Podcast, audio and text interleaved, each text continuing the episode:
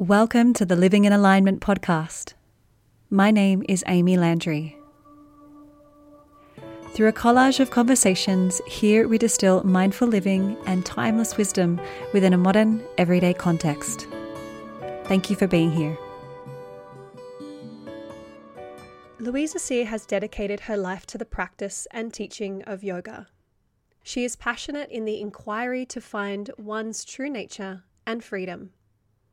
In her teaching, Louisa encourages the understanding and acceptance of life, finding the teacher within, and acknowledging the divine in all.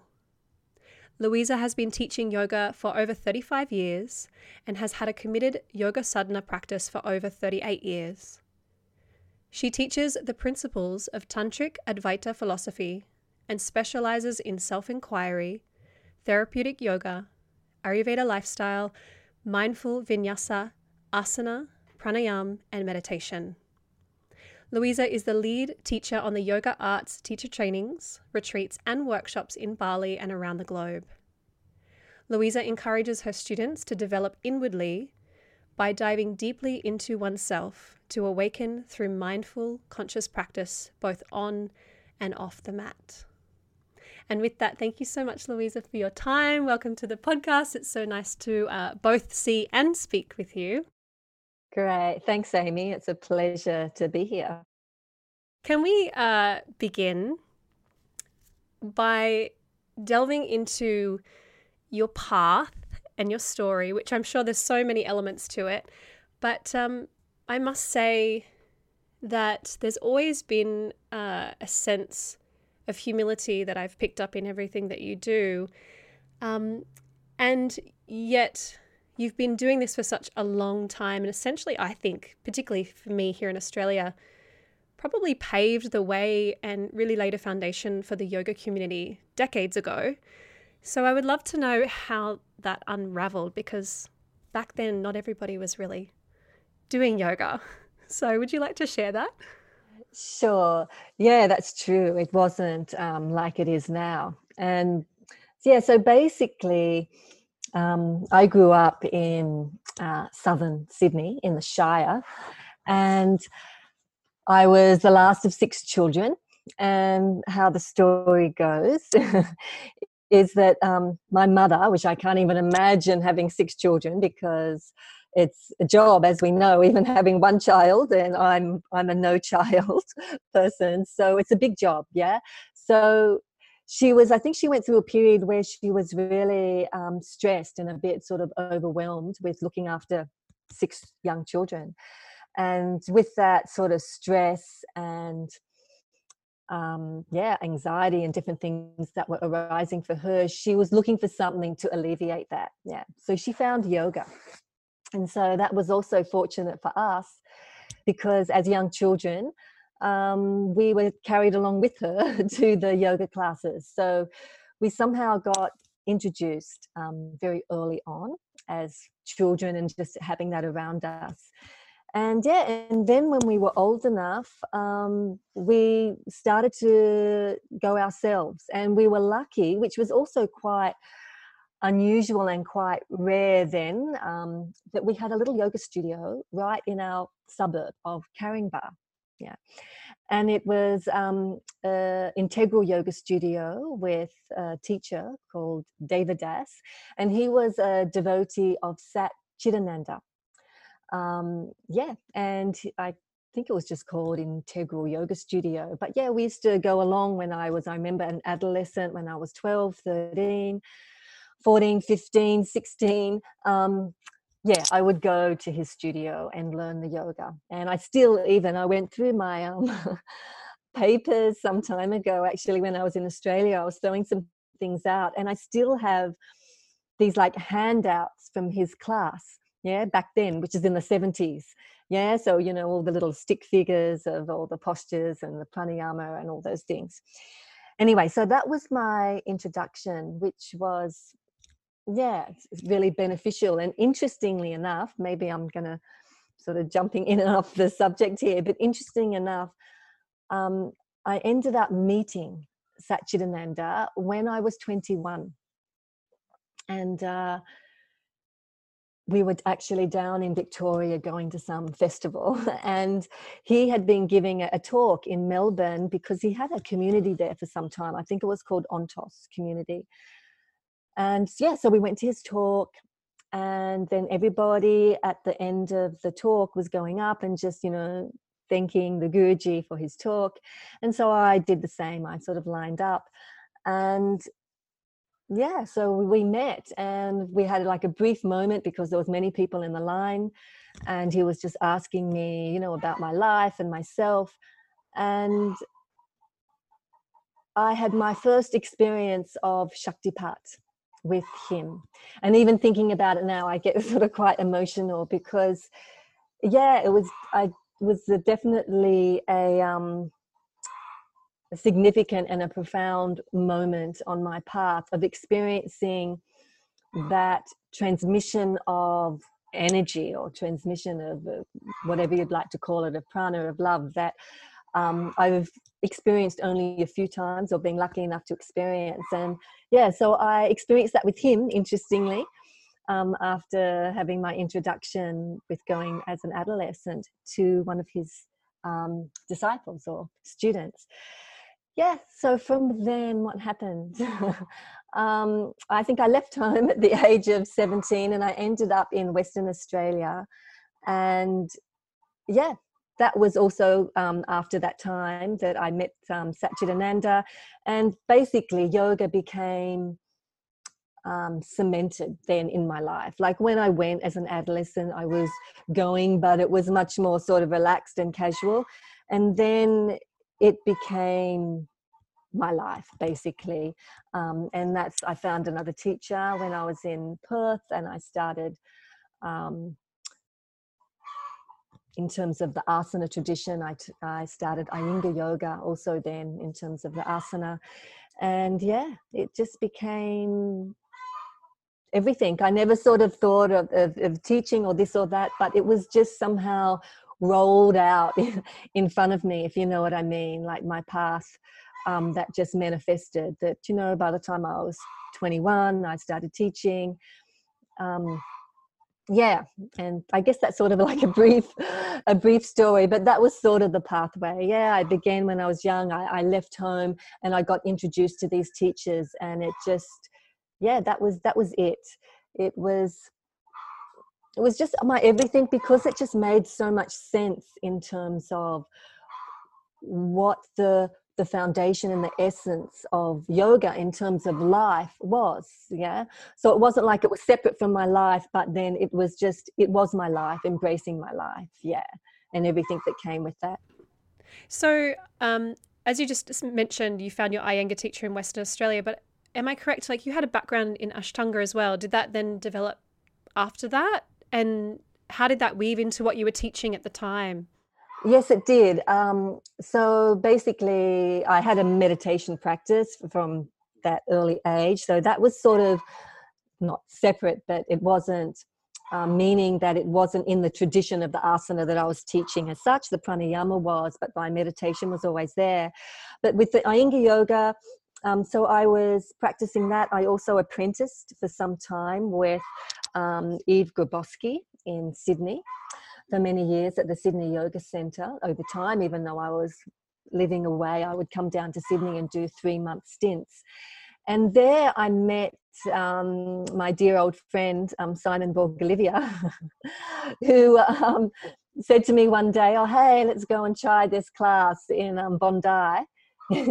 when Bondi or Bronte, I can't remember.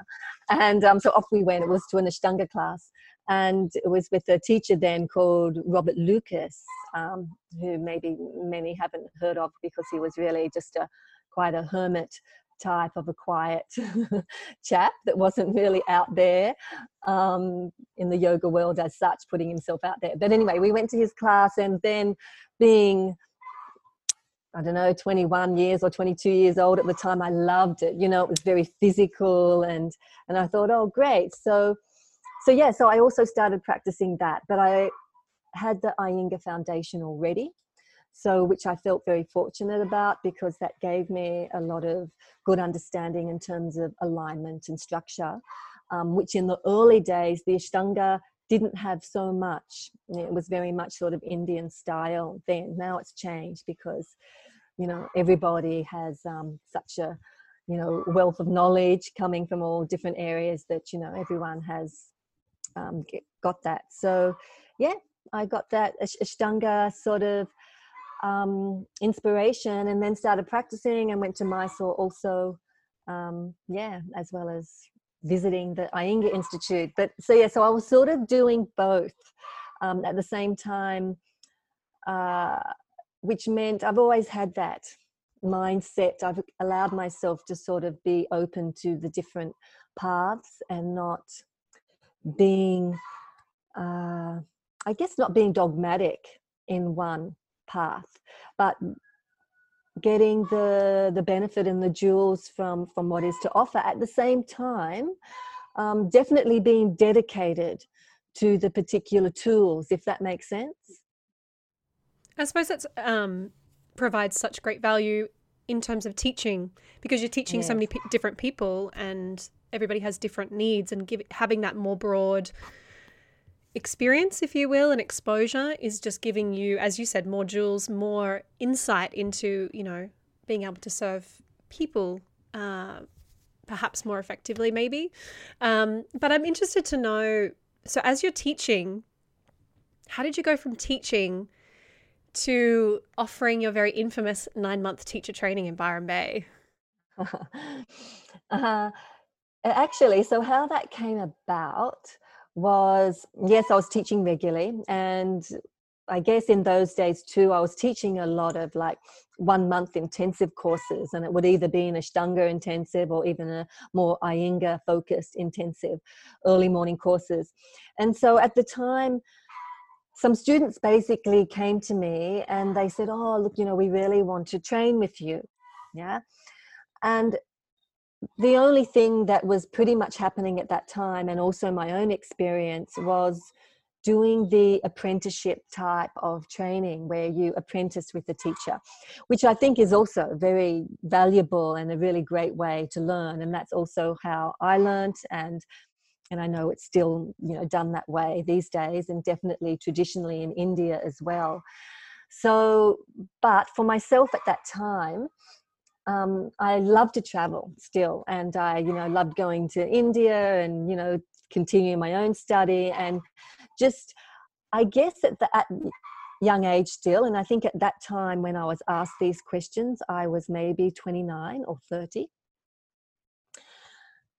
and in my own mind, the benefits that I found myself from going deep into sadhana practice and deep into like a, a tapas type of, you know, practice was doing intensive type of training. Yeah. And I had um, done that myself by, you know, going to India and spending like three months in ashram and doing, you know, intensives, meditation and practice as such. And I found an incredible expediation in my understanding and my growth and my you know expansion of, of mind etc so i thought oh i'd really like to offer something like that you know that would be intensive you know and the benefits of doing something like that.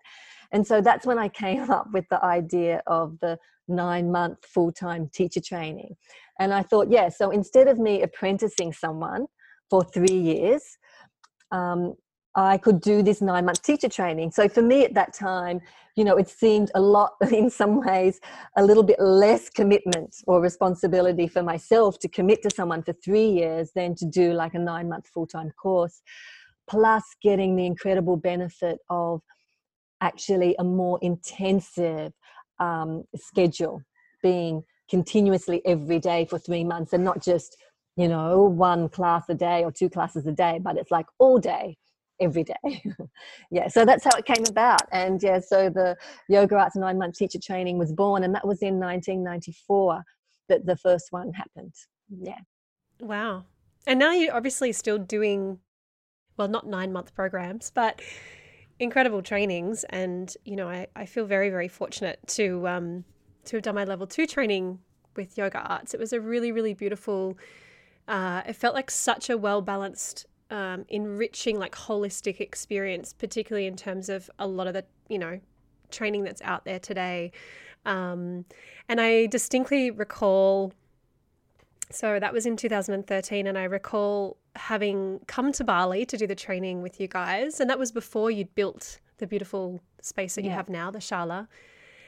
And I was I was pretty burnt out, and I had come off the back of teaching um, like 30 to 33 classes a week, which was not intended to be long term. I was actually helping a friend uh, take over her studio while she was overseas training alongside my own classes. And I was, yeah, really burnt out. And I distinctly um, recall hearing you speak about how your own process of yes, experiencing the benefits and the beauty of a more dynamic asana based practice. But I think you said to me something along the lines of, Amy, when you get to my age, it really doesn't matter so much anymore. You know, like it's not everything, um, you know, pushing the body so much. Uh, I think I was having a lot of um, back pain and, and whatnot.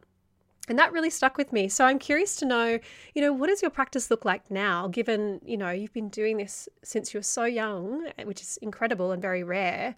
Yeah, what does your practice look like at the moment? So basically, um, my practice, just in simple practice, which involves, you know, some pranayama and meditation and asana.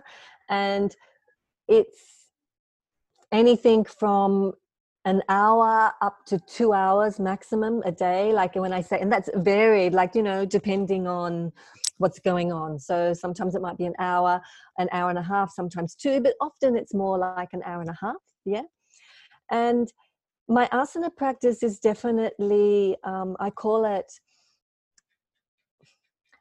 it's simply doing a practice for what my everyday needs are you know and what and that might change from you know every day. So knowing what my needs are and it's a simple practice. I'm definitely not doing the fancy postures that I once did, which, you know, I enjoyed to do at the time. And then, you know, it just got at the point where, ah, you know, it just wasn't desired or, or needed um, to do that. And and as we know at the end of the day you know yoga's not about that. And um, but we definitely you know we get this incredible physiological benefit um, with moving our bodies. Um, and the most important is that we do it intelligently and with wisdom and and this is yeah this is important. So yeah i i still do yeah just a simple you know asana practice which works you know all the parts of the body. And um yeah the simple pranayama practices also and then always some meditation. Yeah we sort of wake up in the morning my partner and i we practice together and um, we're very fortunate here in beautiful bali. And yeah we sort of you know get up early and that's our yeah our daily routine. I guess the reality very much for many people is that asana is the doorway for most people into yoga but we have to kind of remind ourselves that it's not the actual destination but perhaps that we need to i guess figure that out in our own way in our own yeah. time you know um, and as you as you reflect upon your path um, you know who would you say who do you feel would has been or is the most influential teacher or mentor, just or person that, yeah, has really shaped you along this journey? I guess um, some of these teachers, or one of them that I mentioned before, the Swami Satchidananda, because even though that was a, like a transmission of, of energy, so to speak, but most of my most of my teachers that I now feel that I could say that have influenced me most. Most of them have left their body um, now. And one, I guess, comes to mind, um, which has been very influential, is um, which is an Advaita uh, teacher. Yeah, and he's very famous for his book, I Am That. Yeah. And so, just in terms of this spiritual yogic philosophy, yeah, and um, so these have been very influential for me like when it comes to the I've had so many teachers, it's really hard to sort of not mention so many people mm. living and not living. Um, but I guess it's it's the teachings that just go straight to the point, straight to the heart um, of why we're doing what we're doing and why we're doing these practices and these tools and and all of the tools and i mean also you know the asana because the asana um, yes we know that you know it's it's a very physical aspect of um, of yoga and maybe we could say like a more grosser form of the sadhana tools but it all depends on and one's state of mind with which one does it. And so all of the tools are important but it's the it's what these tools are you know directing us you know what direction that they're moving us in you know what they're allowing us to see you know um, is the important thing yeah? So the teachers that have most influenced me in that way is for the ones that have you know continually reminded me of that. And and i guess a lot of the teachers that speak specifically about being here now yeah being present and you know we all have heard of that and it can sound even a little bit cliche and one of them one of the, um, the beautiful books that also influenced me a long time ago was the Be Here Now by Baba Hari Ram Dass, who um, actually recently has sort of um, left his body. Uh, but that, you know, and it was sort of, it's a really, this was, I think in my teens, I read that book. And, but to this day, you know, it, this is really a, you know, you read the Patanjali Sutras, you read a lot of the scriptures, everything comes back to being awake and being present and allowing the mind to be empty so we can be absolutely here now. And all of these tools are doing that. Yeah. And so I've got a lot from the teachers teaching Advaita and also the Tantric traditions. Um, because also in the essence of their traditions absolutely it's just a continually coming back to it's in embracing the world being in the world but being absolutely present you know with whatever it is that we do on a day-to-day level simply yeah so I don't know if I answered your question in much depth. no, I just, you know, but um, so many so many all of these beautiful teachers and so many of these you know there's millions of books out there you know on this subject um, talking about this. And in so many different ways it's being expressed in, in different vocabulary you know and not to get confused and not to misinterpret um, teachings um, because we all get attracted and we listen to this um, you know these words or we read this book. And saying in different ways but it comes back to the same thing and that's why I, I find that the beauty of the simplicity of really the essence of these teachings, all saying the same thing and being really simple, actually, very, very simple. Um, and something that, yeah, that I love about um, the yogic practices is that if you're willing to look and see and with an intention do these practices, that they will show you and they will reveal um, the purity of what they are there for and giving us. Yeah. So, speaking of teaching, you've obviously trained many teachers. You're essentially a teacher's teacher, and um, you know you've been doing it for a long time, both in the Australian community, but now very much in a global way, being based in Bali. So, and there's obviously a lot more yoga teachers now, and more and more. Um, which is wonderful because there's still plenty of people out there that haven't found yoga yet. Yeah. What do you feel uh, is the biggest misconception, or one one of the misconceptions around teaching yoga? Ah. Maybe I would say, I don't know if it um, would be the terminology of misconception, but that I think people get a little bit um, uh, a little bit an illusion of their idea of teaching. Yeah maybe that's what that's the word i'm trying to look for. They get an idea of it being somewhat glamorous yeah. And um and i say that in our world of you know sensationalism and media social media. marketing. Yeah social media marketing all of those things. It gets glamorized yeah? And so so that is i guess a real misconception. And because it's so far from that it's absolutely the opposite of that. Um, and i guess it can be unfortunate that people are running on that if you know what i mean that sort of maybe moving them in direction of like oh yeah wow i want to be a yoga teacher. And you know at the end of the day i mean you know hopefully no matter the same reasons of why people maybe start practicing yoga maybe the same reason of maybe why they'll start teaching that hopefully that illusion gets you know shattered or broken you know sooner than later. Yeah. Um but yeah so i would say that that's yeah definitely one of the biggest misconceptions because it's um yeah it's an incredibly humbling experience you know to put yourself in the position of a teacher.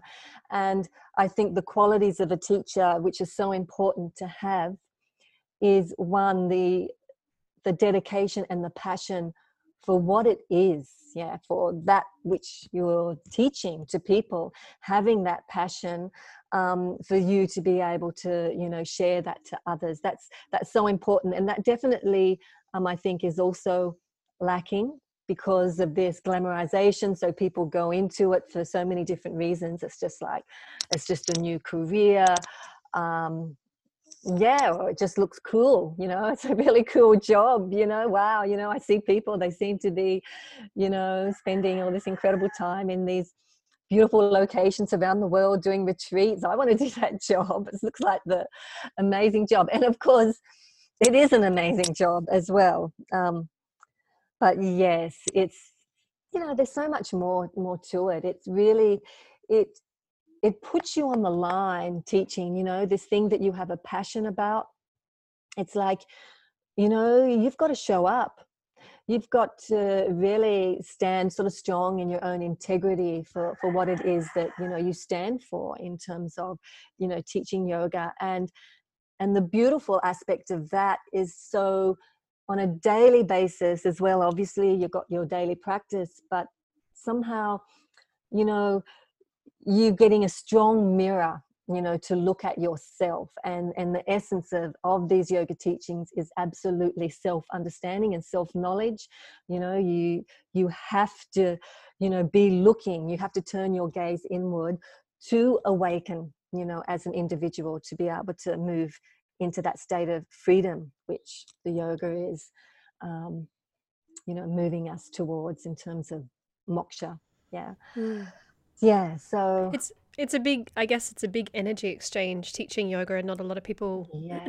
realize that you know and it's not something that's going to bring you riches either and um I mean, maybe for 1% of the teaching population. I don't know, yes. for a handful. But, you know, and um, it was interesting. Once I became a mum, I had this realization when I couldn't go back to teaching as many classes as what I had previously, and I was teaching a lot less still, but um, I came to realize that I was okay with that because I, I guess, I had this kind of conversation with myself and thought, if I have a sincere desire to be doing this forever, it's not like a, a quick moment of fame and glory, but there's a sincere undertone of just like this is what I literally want to share to, to the day I die. There's no hurry and there's no need to identify with um, what it's supposed to look like in the world today because that's going to change. It'll be really interesting, I think, to see who is still teaching yoga maybe in 20 years, 30 years. Um, yeah, but but in terms of teacher trainings, and again, you know, I'm a little biased because I absolutely love the yoga arts training you know, there were so many elements that were brought in. Um, there was a rich element of Ayurveda and the like the sadhana practice that we had with the the week of silence. And I really appreciated you teaching us how to work really effectively with people one on one from that therapeutic perspective. And that's actually stayed with me to this day with working with people one on one. And So, you know, what are your thoughts for those listening out there if they are contemplating doing a training? Like, what are the el- the real important elements that they they should be looking for in a training? Do you think? Yeah, definitely looking for on the real practical level. Like, if you want to be a teacher, I really feel that, which you sort of briefly mentioned before, we want to be teaching yoga to everybody, meaning that it's accessible to everybody. It's just not accessible to the young and to the fit or to whatever. We need to have tools to be able to teach anyone who pretty much uh, of course anyone that work, walks into your, your class so to speak of course we can specialize in different areas whether yoga therapy and be much more specific for um, you know individuals that need special attention but yes we need tools to attract everyone. So the training, I feel, if you're looking for one, in terms of what their uh, schedule is and their modules in the training, I think to be to be able to cover that, it can't be too. I know there's some trainings I out there. I think that they have their own, uh, like they they model a little bit more. Um, how can I say? What's the word? A little bit like their fran that's what I'm trying to get, they're franchised a little bit like maybe their own sequence or something like that. And I personally feel that even when it comes to asana, you need need to really get a good overall um, knowledge of all the asana bases in the ways that you can teach. Yeah, um, that's really important. Yeah, to be able to help people individually. You know, if you really you know franchise something down i feel like you're limiting. Yeah so i feel that's important to look at and of course to have a strong philosophical you know basis in the training. And and i also really believe that like yoga philosophy you know really getting to the heart of what yoga is it can be taught in a way that is also very simple and for every day yeah? It's not like um it's not the super important that you know you learn all these sanskrit um, terminologies or even you know some of these um, writings from ancient texts etc but that this philosophy is transmitted and delivered in a way that we can all understand and take it into our lives and for it to to work to really enable us to make the change that it can do within ourselves. And so as a teacher that we can then also hopefully deliver it to students the philosoph the philosophy um, so again that people can really have something usable i guess the word i'm trying to say usable and substantial um, to make the change that we want it to change you know? It's i sometimes find that philosophical wise you know people sometimes they are getting taught all this fancy stuff and then they sort of go out but it's a bit like mm, you know? It doesn't translate. Yeah, yeah a bit like what okay what do i do with all that? Okay i sort of yeah. understand and that was very beautiful and and all of that but okay here i am back here with my family and my work and no no no so so the interesting thing is it is all about that you know it is to take it back into your life so you know we can be a better human being and we can evolve as a human being and we can um, definitely be an example and start to experience firsthand what it is to live more at peace and to be more present and awake on a daily basis yeah. So so yeah so in terms of a training having a foundation delivering this type of um, knowledge and wisdom, yeah, clearly and simply.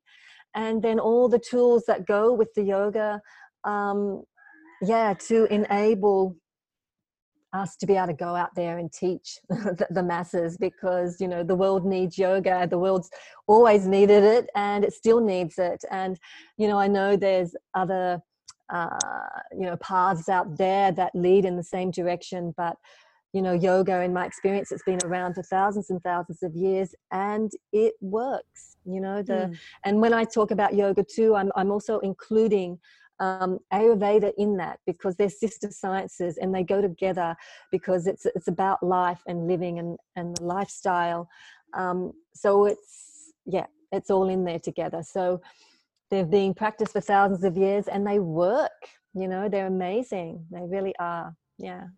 I guess it's that uh, reframing for many people to appreciate that the yoga isn't what is mm, being defined by your yoga mat, so to speak. It's that yes. how does it translate and continue into every living, breathing element, you know, of your life.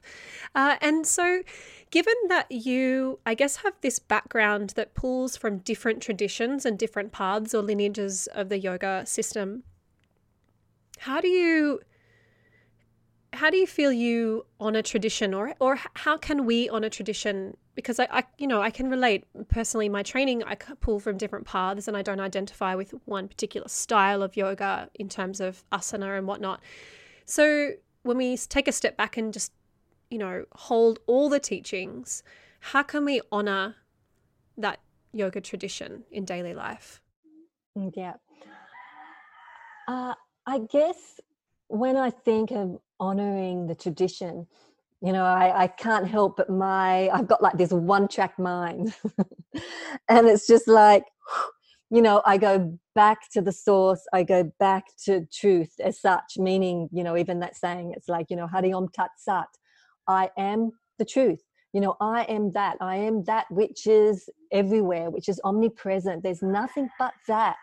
You know that is god that is love that is everything. So that is my honoring you know that is my honor in all the traditions because no matter whether it was this tradition or that tradition or whether it's advaita or whether it's samkhya or whether it's any of these particular um, paths there's nothing but the one essence in that. And and there's many things in tradition. And if we were to isolate what the word tradition means um, as I, very simply as I understand it, sometimes it's you know it can be simply that something that has been you know practiced over a long period of time. Yeah. And so as we know there's some things that might have been practiced for a long period of time but it might not be useful or beneficial to practice that way anymore. Yeah. So of course not all traditions are something that maybe um, we need to honor. And sometimes I feel that um, we can get caught up in a, a thing that we should be honoring all tradition just because the fact that it was practiced a thousand years ago. But, you know, maybe that wasn't a good choice. And now we realize actually, wow, you know, this, this, we should, you know, this is a much more optimum way. Yeah. But the tradition that I really honor and I relate to again is that which has never been anything but that. Yeah? And and all of you know in terms of maybe spiritual traditions you will find it in all of those traditions no matter of the the tools or the rituals that may be you know um, performed around that. But it's it's just simply going to that source. So i honor that with yeah with everything. That's that's uh yeah that's the beauty of it. Yeah and that's devotion. Yeah Oh, okay. So let me take that word there. Let's take devotion because I was going to ask you next. Um, similarly, but not the same, let's talk a little bit about ritual. Um, you know, and, and that was sort of, if you take it in a very physical, literal um, context with respect to, say, uh, doing Homa or Agnihotra, etc. Uh, you know, how can we, or how do you, or how can we invite that element of ritual into our world, which is, you know, it's so special you're in Bali, so you probably feel that that's always present and around you. Um, but with respect to your experience and whatnot, because uh, I, I, feel that that element is almost lacking for uh, most people in the yoga community, yet it brings just like so much beauty and, as you said, devotion into the path. So, can you speak to that a little bit? Yeah, absolutely. So, for me the the whole like idea of ritual is again it's to bring the person performing the ritual to a place of absolute presence and intention yeah? So we're performing you know whatever it is and it's to be absolutely 100% with that. So within the ritual there's usually that that element of devotion yeah? So it's like an an outpouring of, of like love and um, devotion to what whatever that is that we're we're making this offering to yeah? Yeah so with our heart open with our mind focused yeah? So we've got a concentration. We have an intention. We have a, a our absolute 100% state of presence. So so this is ritual yeah?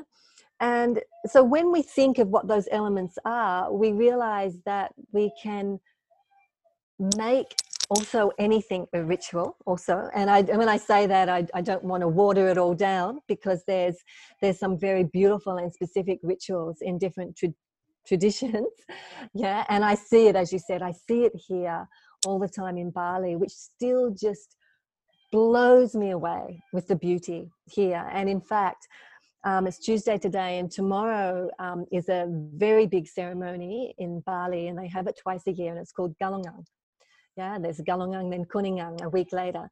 And so tomorrow they're having this um, ceremony, and the things that they're doing, everyone's preparing and they're making offerings, and they're making these incredibly beautiful, um, it's called a, a, a penjor, penjor, and, and they have it, you put it outside of your house, and it's this huge thing that it's like this big flag type thing but of course it's made of bamboo and made of rattan and all these incredible you know natural things. But yeah so they in some of these traditions like in india and bali they have these incredibly um, yeah sophisticated and intricate you know rituals that they're doing and doing continually on a daily basis and then on a yearly basis yeah. So there's a so much beauty in that and they all have their specific meanings that go with it. But again in terms of what the whole uh, purpose of a ritual is it's important that we understand what that is and that we give it our full yeah. And it could be simply that you know you have a, a ritual every afternoon of of going and sitting in your garden you know? And it's something that maybe that you give yourself just you know 15 minutes that you're sitting in nature and able to you know just observe the you know the flora and the fauna and um yeah have that in absolute presence you know? So anything and everything can be a ritual. And some people who also start yoga they don't feel so comfortable with some of the more traditional yogic um, you know rituals that, that we might have for you know different deities or even like the agnihotra even some of it might be a bit like ah. But you can do you know people can do their own ritual yeah as again with with that same intention. So that's what it is for me. And um, as much as I might do some traditional type of ritual, but I definitely try and bring in um, my own ritual, you know, things that, uh, yeah, bring out that love and that devotion and reminder. It's uh, another opportunity when you do that ritual to to be present to life and to be absolutely there so it's again you you are in a state of connection and not a state of disconnection. Mm. So it's ultimately presence and intention that really is the the foundation of ritual. You know, it could be some beautiful, Absolutely. simple puja, or even an elaborate puja, or it could be making a cup of tea. So it's that intent that you're bringing. Mm, I love that. yeah, absolutely. Much. Preparing your food, even you know. Yes. Yeah. yeah. Um, which well that would be certainly a very ayurvedic thing uh, for sure. Yes. but um, i would love to ask you a few personal questions little fun fun questions. So uh, what does life living in alignment look or feel like to you personally? I guess again, uh, all of these, so many of these uh, things, this subject that we're talking about, it's like a mandala, as in they're all connected. Yeah, they're all connected. But again, I guess I come come back to for me to be in alignment is for me to have an understanding of what my needs are for my optimum well-being of mind and body yeah which again comes down again to to the purpose of of yoga yeah? So and that understanding is self understanding and i get that self understanding through my balanced lifestyle which again is the yoga and, and ayurveda together. So being in alignment or allowing myself to maintain alignment maintaining a sense of being connected and not disconnected and these days it's very easy to get disconnected and to go out of alignment yeah? So is it so what can i do? It's like you know, my my questions to myself always and reminders to myself you know reminding it's like what can i do how do i live my life you know to maintain that alignment you know that balance that well-being that optimum well-being you know and so you know so it starts with you know, of course, you know, going to bed early, waking up early, that I get enough sleep, you know. So, of course, I'm going into all these Ayurvedic principles. Waking up at the um, early hour where I can get up, and then I I do the things that start my day and allow myself to, you know, be bright and alert and, and ready for the day. And um, I don't think I'll take up the time in going through all those little things because I'm sure you've had many um, talks and discussions on an Ayurvedic level of what all these little daily routines can be.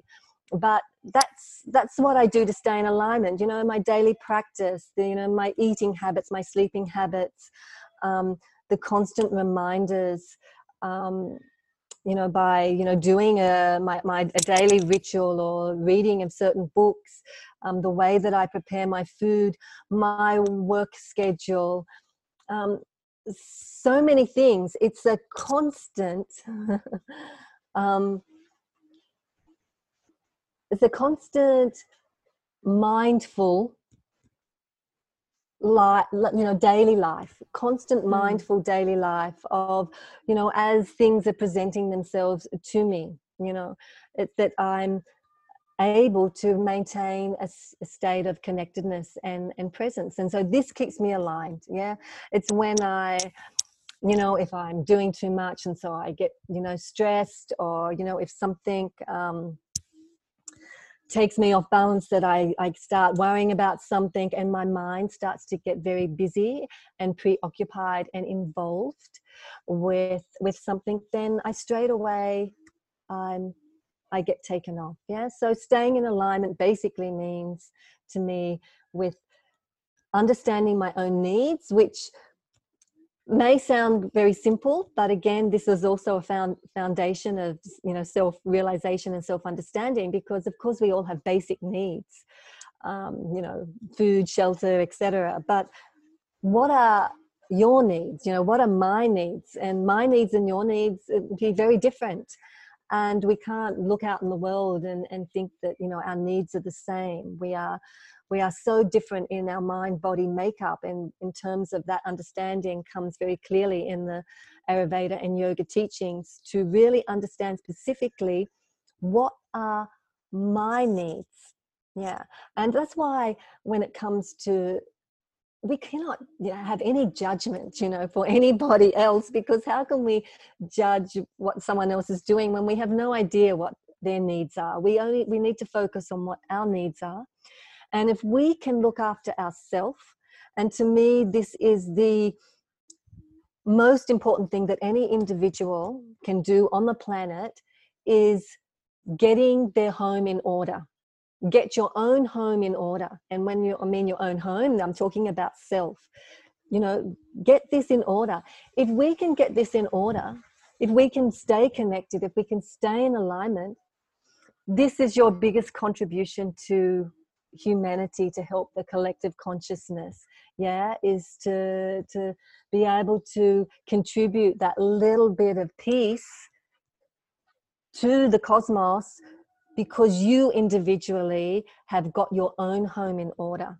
Don't worry about anybody else's home you know get your own home in order. Sure we can support and and share and care for others um, but we must do that yeah with ourselves because yeah it's this is where the world goes crazy you know it's um people have got become disconnected and yeah and let so many things yeah. This is where ayurveda brings us back to the self you know um everything's so simple in ayurveda and in human nature we tend to just overlook it overlook all the simple things and tend to look outwardly okay to what's going to fix the problem you know? Absolutely yes. It's it seems we think it's easier to to look outwardly and to seek outwardly or to blame outwardly rather than turn to oneself and really really really and and it can be hard i guess in certain circumstances for people because of conditioning of course and that's hard to sort of see. But i suppose yes. that's where the yoga practices come in to just unravel that in a way. Absolutely. And it's, it's i look at it also there it's a reminder. Like um, you know ayurveda and yoga's being around for a long time but it's not like it's something new that as if like we don't know this but we've forgotten yeah? So it's constantly reminding us you know by again going back into it but it's you know simply being aligned with with nature you know because we've unfortunately in the modern world we're we're disconnected mm.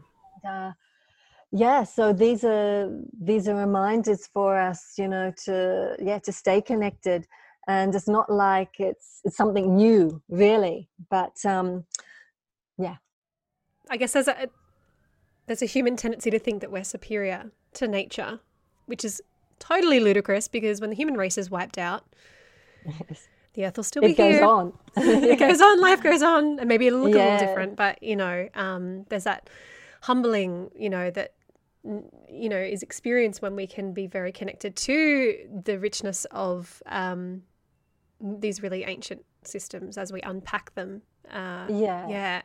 It always reminds me. I, you know, you talked about before about you know on the mat or off the mat, and and you know we sometimes use this word of oh I practice yoga, you know, and it's like i practice. It's like okay well when you really look at that you know vocabulary what's that saying? It's like oh well, i'm practice. Well what are you practicing for?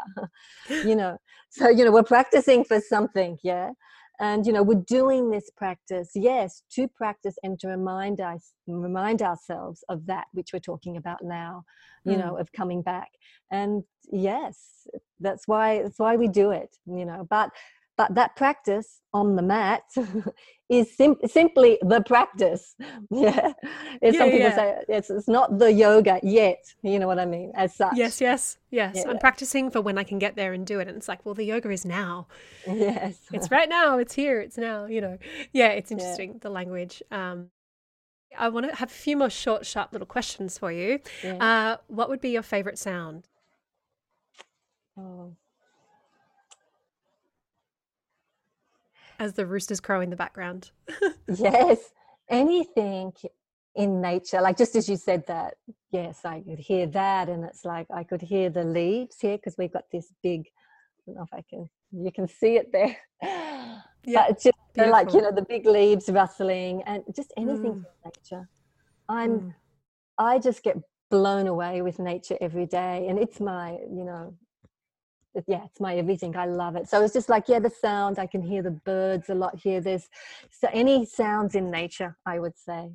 Yeah. Mm, medicine. Yeah. What's your favorite place? And it doesn't have to be geographical but it can be. However you want to interpret that. Yeah. I guess you just answered it by saying that then. Is uh, which I have to say again the subject of all subjects is what we've been talking about the my favorite place what could not be your favorite place but to be absolutely here. And there's nothing more profound and more beautiful and more than that because when you are absolutely here fully you can then be anywhere and everywhere and that will be beautiful you know? Absolutely that. Mm. so what would be your daily one daily non-negotiable? I'm sure there's many, but uh, I guess my my daily non-negotiable is my practice. I guess, yeah. Um, I probably have so many because I don't I don't really think about it. It's just a you know natural, a natural yeah daily thing which is so um, wonderful um, yeah so yeah it's, it's it's having that and that yeah daily practice i would say. It's a really um it's just you know giving myself that time it, which is very yeah it's very sacred it's very special and whether it's short or whether it's long it's just yeah i've given that time to myself. Even if i'm going to have a busy day i can give myself that yeah. What's your favorite go-to meal or food i'm a savory person meaning i'm more mm. to the salty not the sweet um, and I guess these days I like I like to eat. I mean, in some ways I'm a foodie. I mean, I love food, and at the same time I like to also eat very simply. Um, so actually, you know, I really love simply steaming vegetables, all different vegetables, and recently um, asparagus. They were getting lots of nice fresh asparagus here and beets, beetroot, and just steaming them and just olive oil and lemon juice um, with a little bit of salt. That was something that so I could simple, eat every so day. Yeah. Beautiful. Yum. All right. What are you curious about right now? Ah. Uh, curious is the right word, but what I get very I get curious is in there.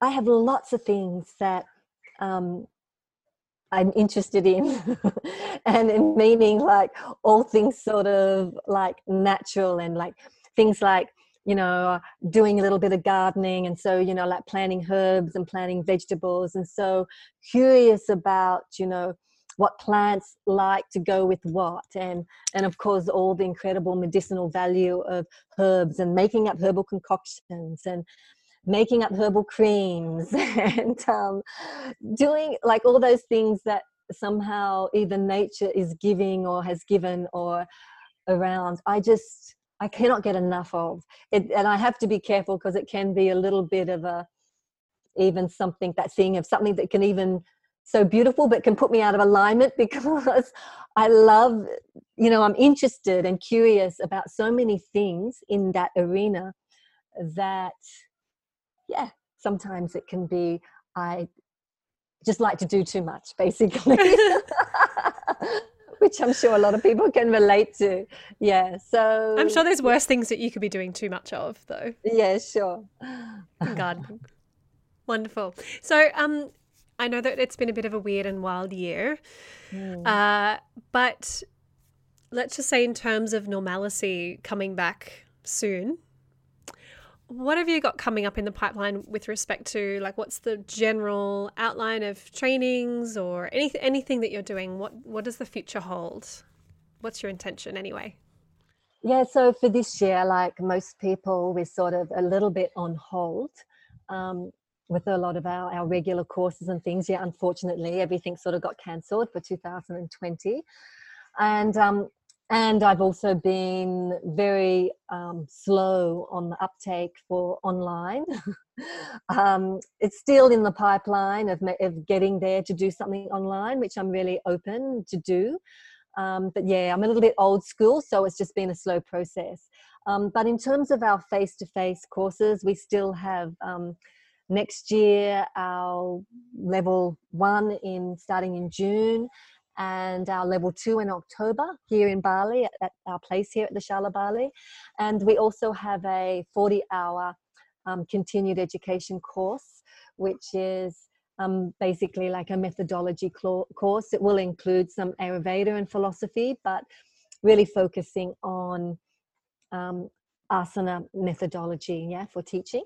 So that's a little 40 hour course for people that like short courses. So I think we're doing a couple of those next year and our level one, our level two, and we'll um, still need to confirm some dates. Normally we do at least one or two like holiday retreats here, but we're just waiting to see um, how that's looking in terms of the, yeah, the situation. Yeah. And so, as and when people can get back to Bali, when international travel opens up again, can you just explain, um, you know, where you guys are, how they can find you? Because you have an awesome cafe out the front as well. If you want to come and eat, Yeah, do you want to yeah, speak a little bit to that? Yeah, sure. Yeah, so we have this beautiful place here in in Ubud in Bali where we have it's a yoga retreat center. So we have really lovely accommodation in nature um, with a beautiful big yoga shala that looks over the rice paddies. We have our own little on-site treatment center where you can get Ayurvedic and traditional like treatments and massages, um, and plus two um, vegetarian cafes.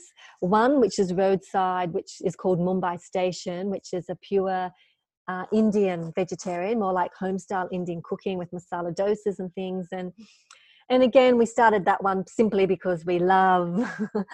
um, the food and so we basically we have a simple menu eh, which has got a, also a ayurvedic um, influence in our uh, dishes yeah so we have that and yeah the the great thing about our place here in ubud where you can come and you know study and do yoga or just come and stay for that matter and enjoy um, beautiful bali is that we're immersed here in nature and like from the roadside which is it's only like very close to ubud like about a like a three or four minute drive to ubud.